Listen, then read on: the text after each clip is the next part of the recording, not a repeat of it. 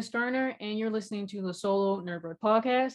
Today, I'll be speaking with the writer and co-creator of the comic book series The Amazing Shakes, Mike Gibson. He's here to discuss The Amazing Shakes Issue 1 Vampire Girlfriend, currently on Kickstarter. Welcome, Mike.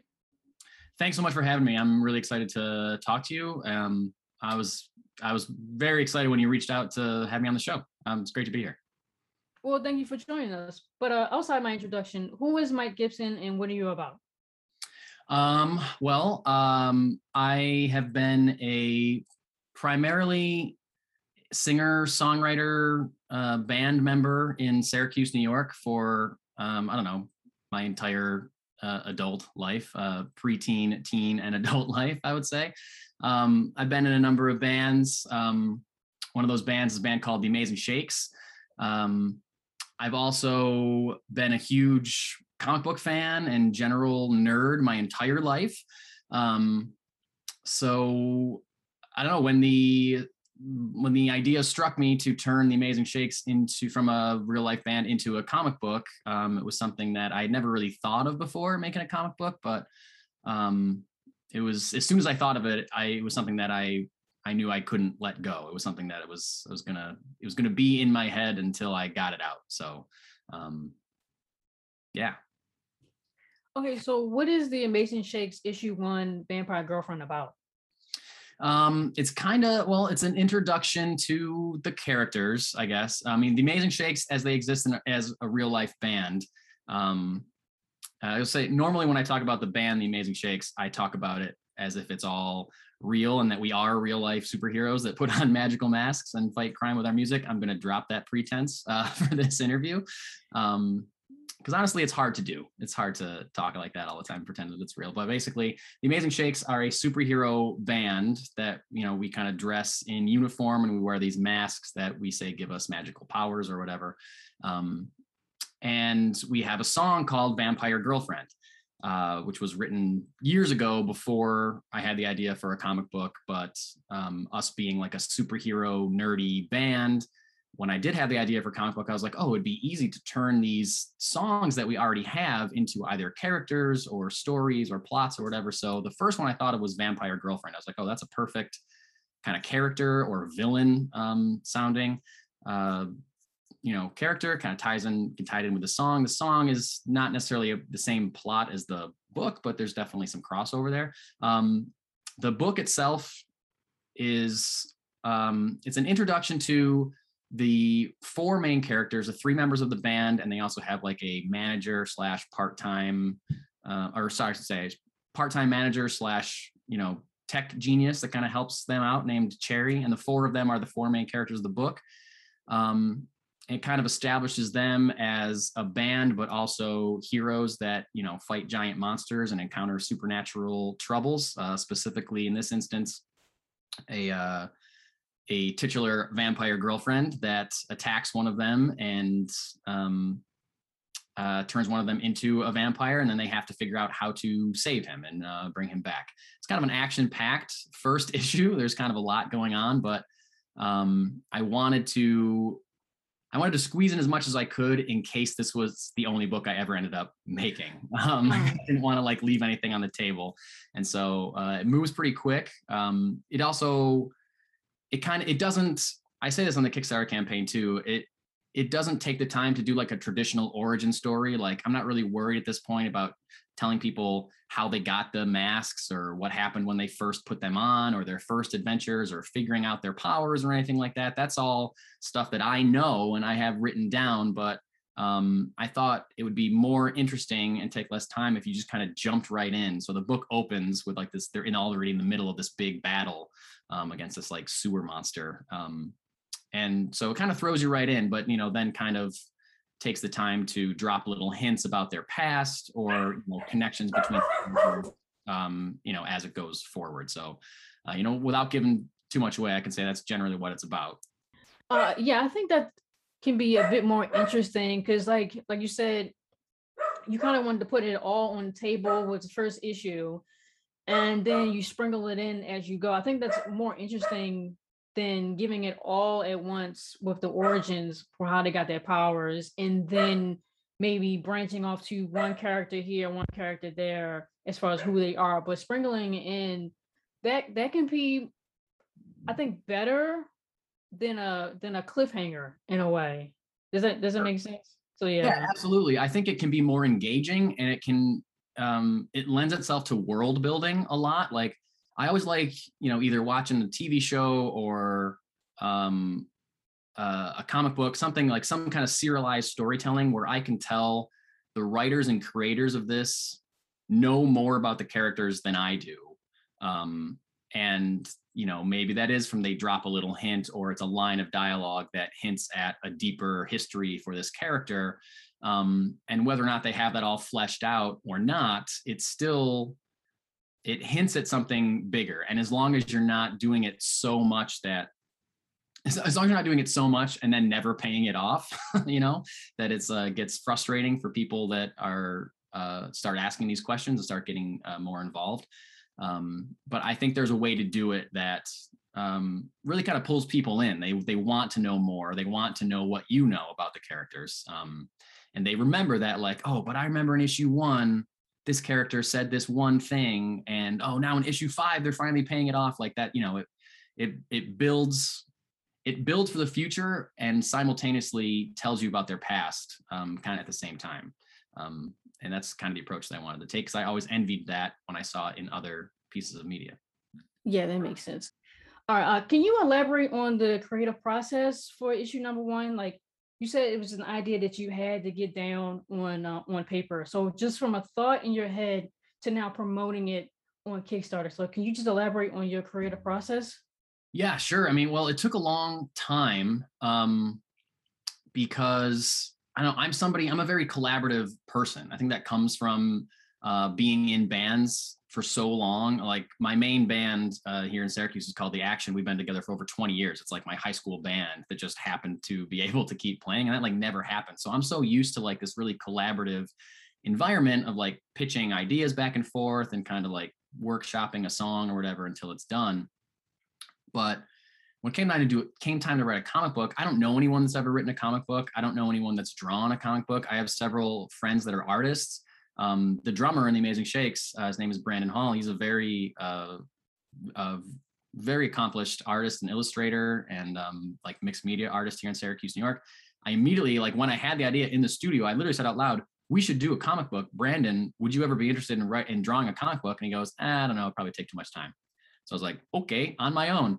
Um, and so it was it was a while before I actually started doing it. Um, and it just got to be the point where I was like, okay, I'm either I'm just going to sit with this in my brain for the rest of my life, um, or I'm going to actually do something with it. So why don't I at least start trying to write something? Um, so like I said, I I'd never done this before, so I didn't know I'd never written a script for anything before. So I had to think about I had to figure out what they even looked like or how to format them. And I remembered, you know, I have some collected editions or trade paperbacks of, you know, comics, graphic novels, whatever. And a lot of times in the back, there's like, you know, special edition, you know, character designs and early sketches. And sometimes there's script pages for the some of the, some of the books you just read. So I knew I had I knew I had one that was like a Neil Gaiman script, and I knew I had one that had like a Kevin Smith script in it. And the Neil Gaiman one just looked insane. And it was like super detailed as you can imagine someone that writes like neil gaiman.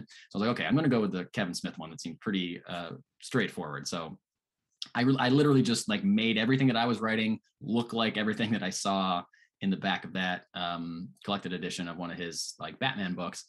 Um, and i just kept like hammering at it. I had um, my wife read it. I had some friends read it um, people that i trusted. But i was also like because i was doing it on my own and it's like i said it's not often that i don't have somebody to like tell me like well this that's good but maybe this or that's good but maybe this. Um, it took me a long time. And um, i even like i pledged to a kickstarter um, and i pledged at a level uh, it was a kickstarter for a book called science and the creators uh, were jason inman and ashley v. Robinson. Um, and i pledged at a level that got me a script review from uh, comic book writer Marc Andreyko, who's written Supergirl and uh, he collected the the Love Is Love um, book that they put out after the Pulse nightclub shooting. That was um, his idea. He's written Manhunter and he's done a bunch of other stuff.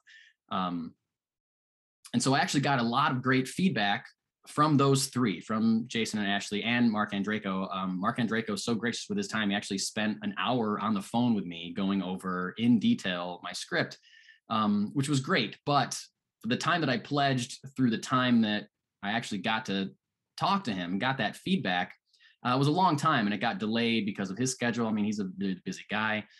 And it was great when I actually got it, but in the meantime, it was I felt kind of paralyzed, like I couldn't do anything until I got this feedback. So like that kind of stretched out the time as well. So I was like, man, am I ever gonna? Is this ever gonna happen? Am I ever gonna do this? So finally, I got the script to a point where I thought it was done, more or less.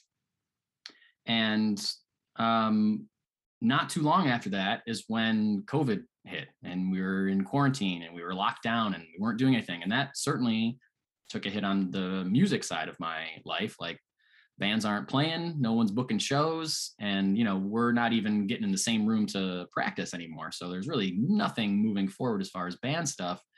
So for the first time in a long time i felt like okay this this is the first time in a very long time that i am solely in control of what i am going to do creatively moving forward. Um, and so i had to really sit and be like well am i just going to write a bunch of songs for a band that i you know i have no idea when we're going to start practicing again or recording?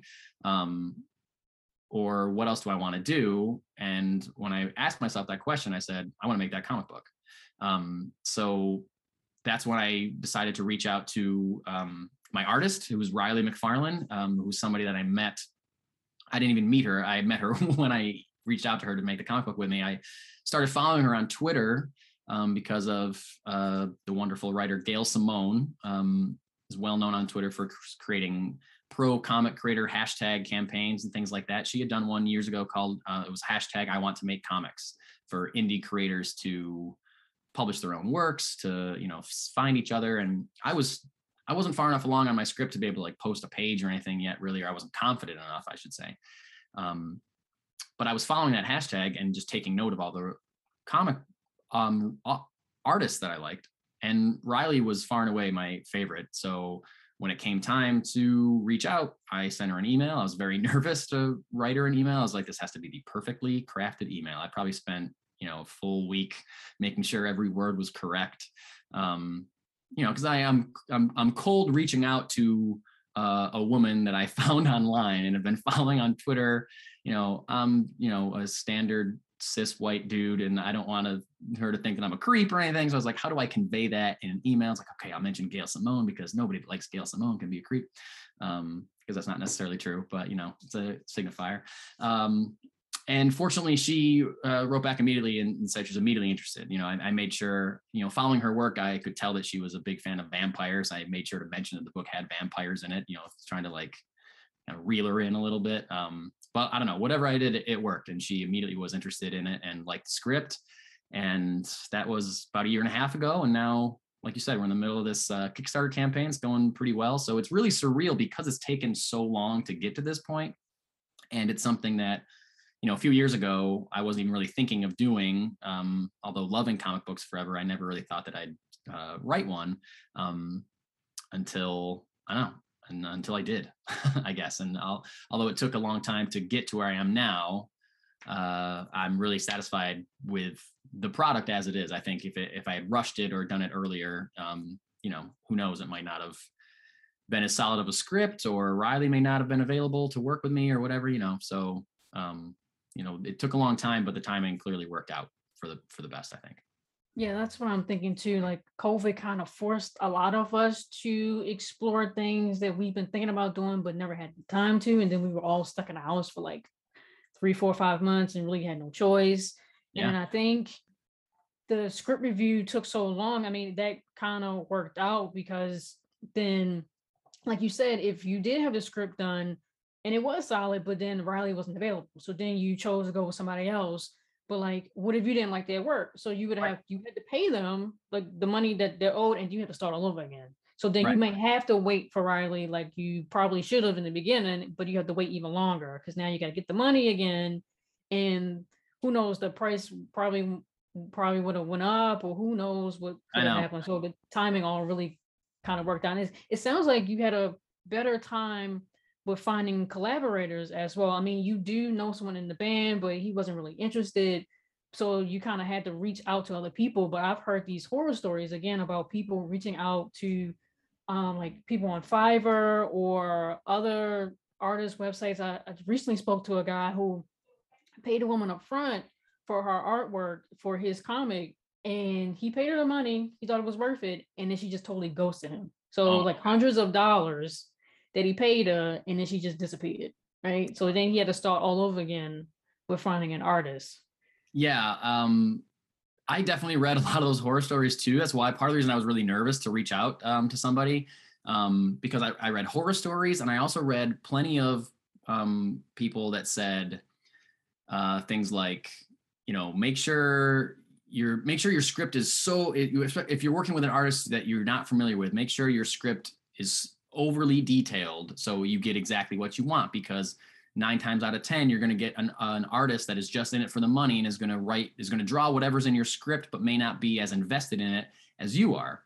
And that kind of like really shook me up because i was like okay well the- i what i would prefer is somebody that is out to make a really good book uh, you know as as invested as in it as i am and you know is going to lend me their um their expertise and their ideas and not just draw because i'm paying them um and that is exactly what I got in Riley. Um, she has made this book so much better than it was on the page. Um, just, I mean, let alone her artwork is so um, like bright and beautiful and vibrant, um, and really kind of like brings everything to life. It's the perfect kind of tone that I was going for between.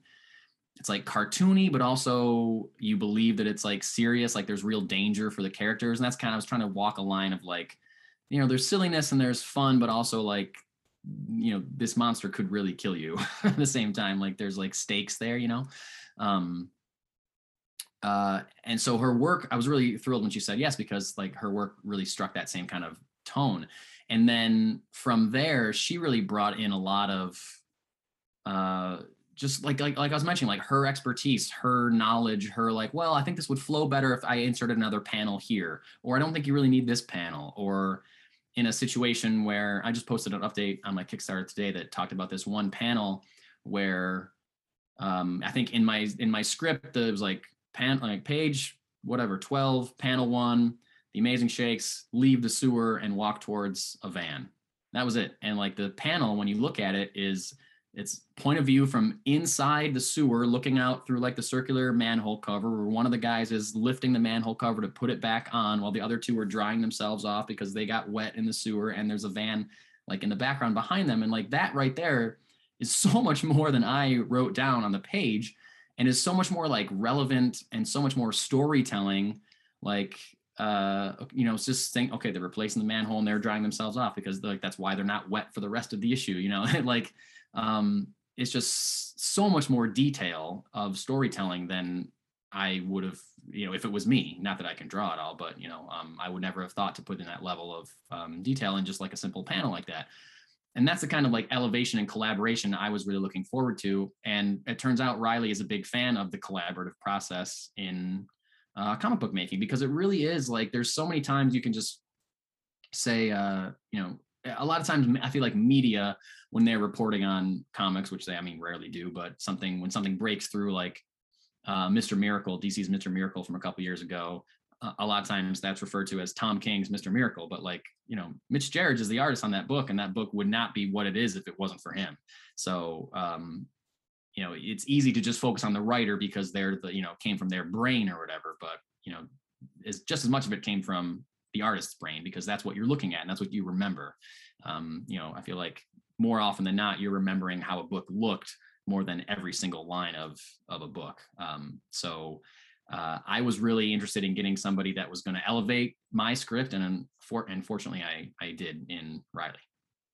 Yeah, it sounds like what you I mean, what you did, what you wrote is typical of a writer of a script writer. You write a line and then the performer or actor, or in this case, the visual artist will expand on it and elevate it. So which is what Riley sounds like uh, she did. And it, like you said, I mean, you both are interested in the collaborative uh, effort, and it really shows in your work as well. Because it's like if you were total opposites, it'd probably be the worst thing ever.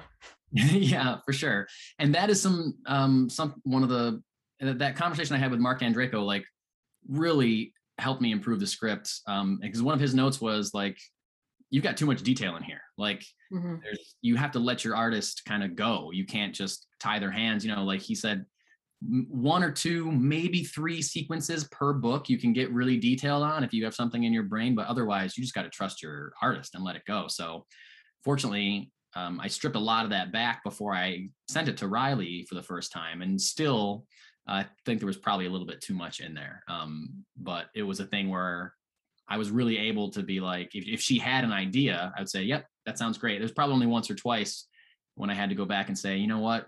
This was really, really what was in my brain. It kind of looked exactly like this. So can you have it? Maybe, maybe, maybe change it to be a little bit more, you know, how I thought." But um, you know, nine times out of ten, her idea was better just made it a stronger book and at the end of the day it's less about uh, you know is it what i thought it was going to look like or does it look better um mm-hmm. and you know i think no one's going to turn no nobody should be turning down something that's better just because it may not be what you thought it was originally uh-huh. um so i think I, you already pretty much answered most of my questions yeah, um sorry no no that's fine um what advice would you offer to other comic writers or script writers and creators you wish someone would have told you when you first started? Oh wow. Um, well, definitely kind of what I just said that I learned from Marc Andreyko about trusting your artist. Um, and even if you don't have an artist, trust trust in yourself that you're going to find an artist that will elevate your work or you know don't settle for somebody that's that's not going to be a good match for you and that's going to do a disservice to your book um, but trust that person even if you don't know who that person is yet um, to elaborate on what you put down um, the other best thing that i said and this is another thing that marc andreyko told me when i spoke to him um, which really made me go back and change a lot of the dialogue in the book is that you should be able you be very I, I can't remember exactly how he said it, but it was something along the lines of be very conscious of how your characters sound and oh. that they don't all sound exactly the same. He said you should be able to cover up the names of the people in the script and just read the dialogue and know who's talking or like a fan should be able to do that. Um, and uh, so that was really like kind of a light bulb for me like oh yeah all these characters sound like me. Um so how do i how do i get them to not? It's like maybe well this person can sound a little bit more like me but i'll have i'll you know i'll vary this person's speech pattern in in some way that i have to be conscious of when i write it which makes it a little more difficult to write sometimes but um it definitely it differentiates the characters so they don't all sound the same because they shouldn't all be the same and it also kind of informs I don't know, just brings it to life in a different way. Like if all the characters sound the same, it's boring. And you know, mm-hmm. the character of uh, one of the members of the Amazing Shakes, name is Reverend TF45. He speaks um, alliteratively. Uh, so there's always, and this is something that I almost regret committing to because uh, it's very difficult sometimes. But there's always at least once in everything that he's saying where there's two words next to each other that start with the same letter.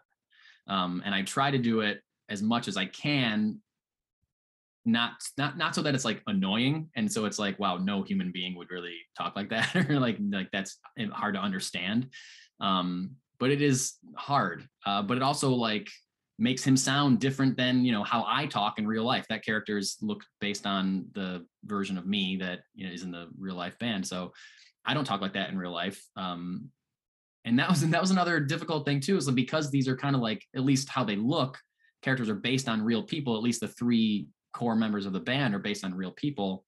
I had to think of them as different characters, and you know, they're not me and my friend Brandon and my friend Mark.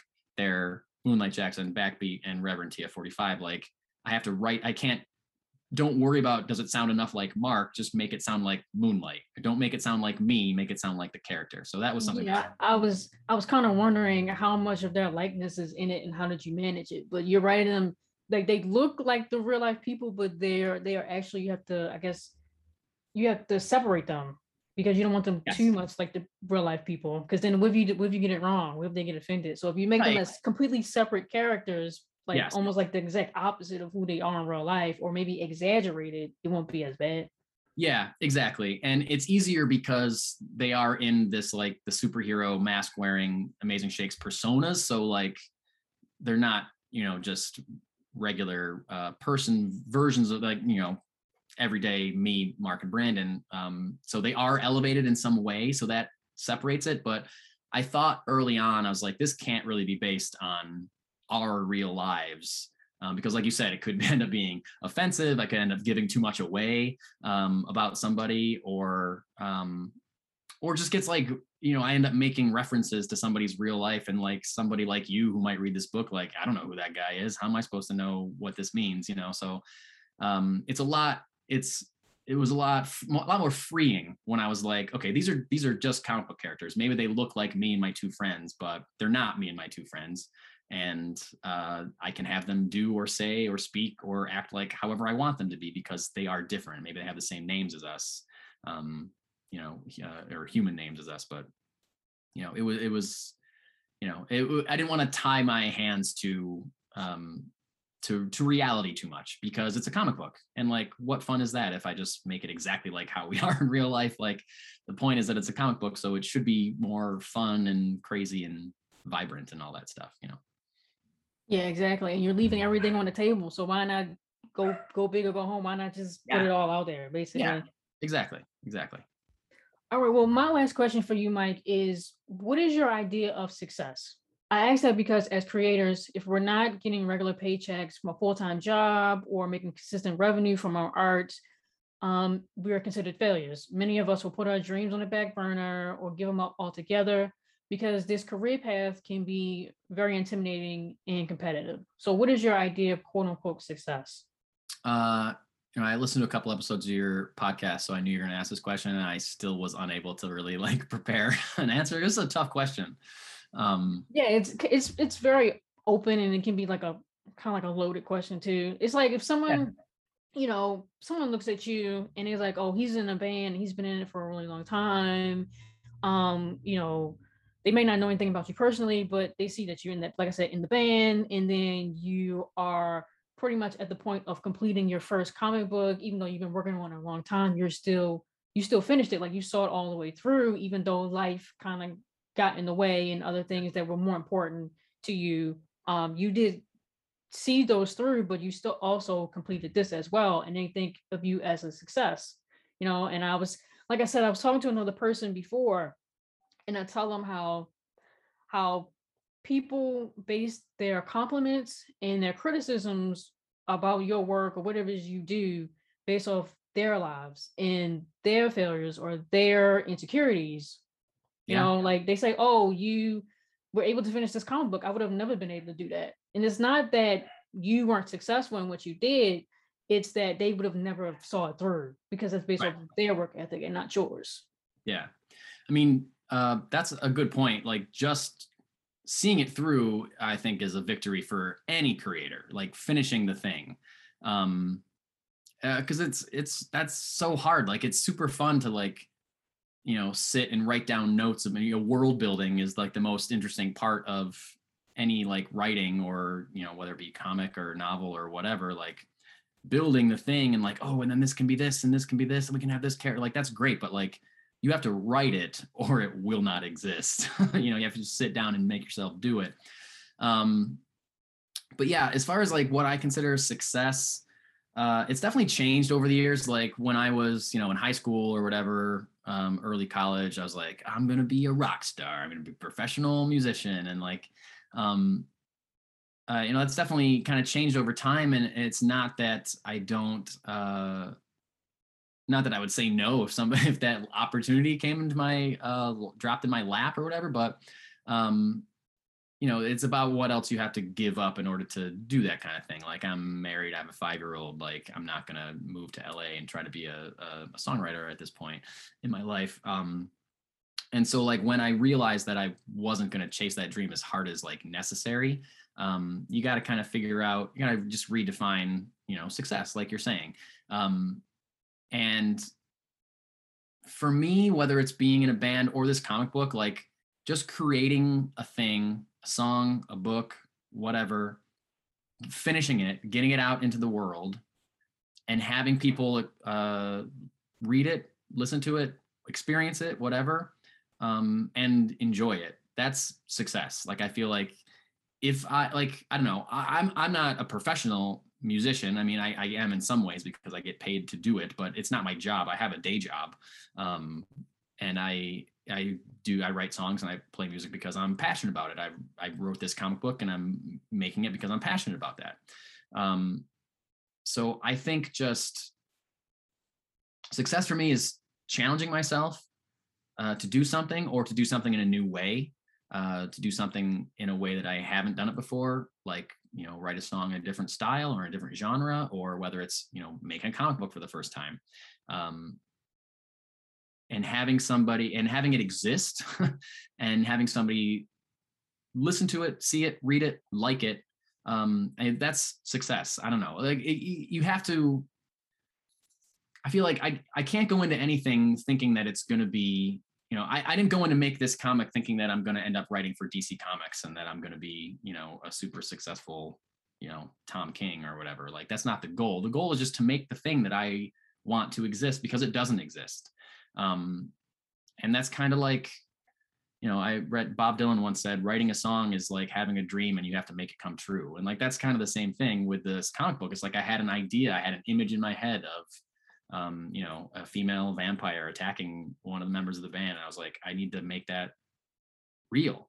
And now it's real or it's becoming real. Um, and the same with the song. Like I had this melody in my head, and now uh, you know five people get together and perform it for other people, and other people know the words to that song. Like that's a big deal. Um, so I don't know. I just like making stuff. I like uh, I like being creative. I like finding new ways to be creative, and I and of course, it's such a bonus and such. I have such gratitude for people that hear those things or read those things or see those things and um, enjoy them themselves. So I don't know. I'm kind of rambling at this point, but I don't know. I hope no, no, no. Go ahead. I give you a specific answer, but I hope that's enough rambling to kind of let you and your listeners know what I mean by success. I don't know, making the thing, executing the thing, you know, uh, doing it instead of thinking about it, or you know, I I'd be a failure. Here's what I said, I can define failure for me. Failure would be to not try it at all. Mm-hmm. Um, you know, maybe I started writing this comic book and I got nowhere. I was like, I am bad at this. I'm I don't think I'm going to be able to finish this. Um, but even then, I say push yourself. You don't know. Maybe you are. Maybe you're just at a roadblock right now, but if you push through, maybe you'll get to the end of it. Um, and that's the same thing with you know songwriting or anything like that too. Like if you don't, if you're thinking about something that you would love to do and you never give yourself the opportunity to try it, then that's uh, that's more of a failure than trying it and not being good at it. I think. Yeah, I, I totally agree. Uh, is there anything else you want to push for the Amazing Shakes issue one Vampire Girlfriend? Maybe discuss the rewards for potential backers. Um, yeah, we do have some cool rewards. Uh, you can get um, a digital copy. You can get a, a, print copy. We're giving out stickers for pretty much anything. Um, pretty much any reward that I have to mail you something, you're going to get a sticker with it as well. Uh, we had the opportunity to get drawn into the book, um, but those went really quick, so those are all gone. But you can get um, you can get your name on a thank you page. You can get a video greeting from the real life Amazing Shakes. You can get um, like an honorary certificate and your own uh, Amazing Shakes mask. We'll make up a silly uh, rock and roll vigilante name for you and give you like a, a diploma. Um, uh, you can get exclusive music from the real life band if you do check out the Amazing Shakes on Spotify or Bandcamp or whatever, and you like our how we sound, where it's kind of like garagey punk rock stuff, mostly about monsters, a little surf uh, vibe thrown in there. If you like that stuff, you can pledge at a higher tier, and we will write and record exclusive music um, for those people that pledge those tiers. So we wanted to like we we did that knowing that like we're not like the Beatles or something like this isn't going to be like the most popular reward but we did want to do something that was unique because we are a real life band. We wanted to try to offer something that maybe not every other comic creator can offer and that's you know exclusive music because it's tied to an actual um, an actual band. So uh, we did want to do that um, so that's available. And yeah, Kickstarter is going through mid-November. Um, I'm not sure when this is going to air. My personal goal is to get funded by Halloween. Um, we're only a little over a thousand dollars away from the goal. It's been um, it's moved a lot faster than I expected it to. But uh, so yeah, check that out. It's out there. Um, you can check out the real life amazing shakes on Spotify. Check out Riely McFarlane, um, RielyMcFarlane.com. It's R I E L Y, or you can follow her on Twitter at Angerspace. She is a really great artist. Um, and uh, she's got some other stuff that she's working on too that um, I don't know that I'm excited about. Uh, she's not really allowed to talk about it, but I know about it. Mm-hmm. Um, uh, so check her out. And um, I don't know, other quick plug, not for the book, but I also um, I also host a uh, weekly nerd news podcast with my friend Steve called the Multiverse Report. Um, we haven't done. We only uh, Riely was on the most recent episode. That was our first guest, and it's mostly just like kind of recapping the thoughts on announcements, be they about you know nerd related TV or movies, or you know we talk about comics a lot too. So you can check out the Multiverse Report. Um, and yeah, if you uh, see what you like on the Kickstarter, whether you like the art or you like me talking about it now or you like the idea bef- behind it, I'd be just incredibly grateful uh, if you could donate what you can. Um, because I already got ideas for issue two and beyond. So I'd love this to take off so we can uh, keep going and move the story forward. How many issues do you think it'll be? Um, well, I have an idea for like a six issue arc, I think. Um, Okay. I'm trying to break it down to be make it five issues. I don't know. It's kind of like a I'm right now I, I'm facing a uh a like kill your darlings um kind of situation where I'm like, I really like this, but do I need it? Um, which is uh is a tough decision for creators, but um, I think it's necessary um, when you jettison the stuff that you don't actually need, keep it kind of streamlined. So I think I might be able to cut it down to five issues, but right now it's I have it broken out into six issues. Issue two is probably 90% actually written out and scripted. Um, and uh, as I said, you know, the we have a certain goal set for the Kickstarter, but any any funds that go beyond, if we you know if we are lucky enough to get more than what we're asking for, and we can cover all of the expenses and everything, we have money left over. All that money is going to go right into the production of issue two. So um, I want to make sure riely gets paid. I want to make sure all our um, backers get what they pledged for, and uh, if we have anything left over, we're going full steam ahead into issue two. So that's my plan. All right. Again, I want to thank the writer and co-creator of the comic book series, The Amazing Shakes, Mike Gibson. We discussed the Amazing Shakes issue one, Vampire Girlfriend, currently on Kickstarter. I highly recommend our listeners to give the Kickstarter a look, share, and are back if they can. All of Mike's socials will be listed in this episode's details alongside the Kickstarter link. Again, I'm KS Garner, and you've been listening to the Solo Nerdbird podcast. Thank you.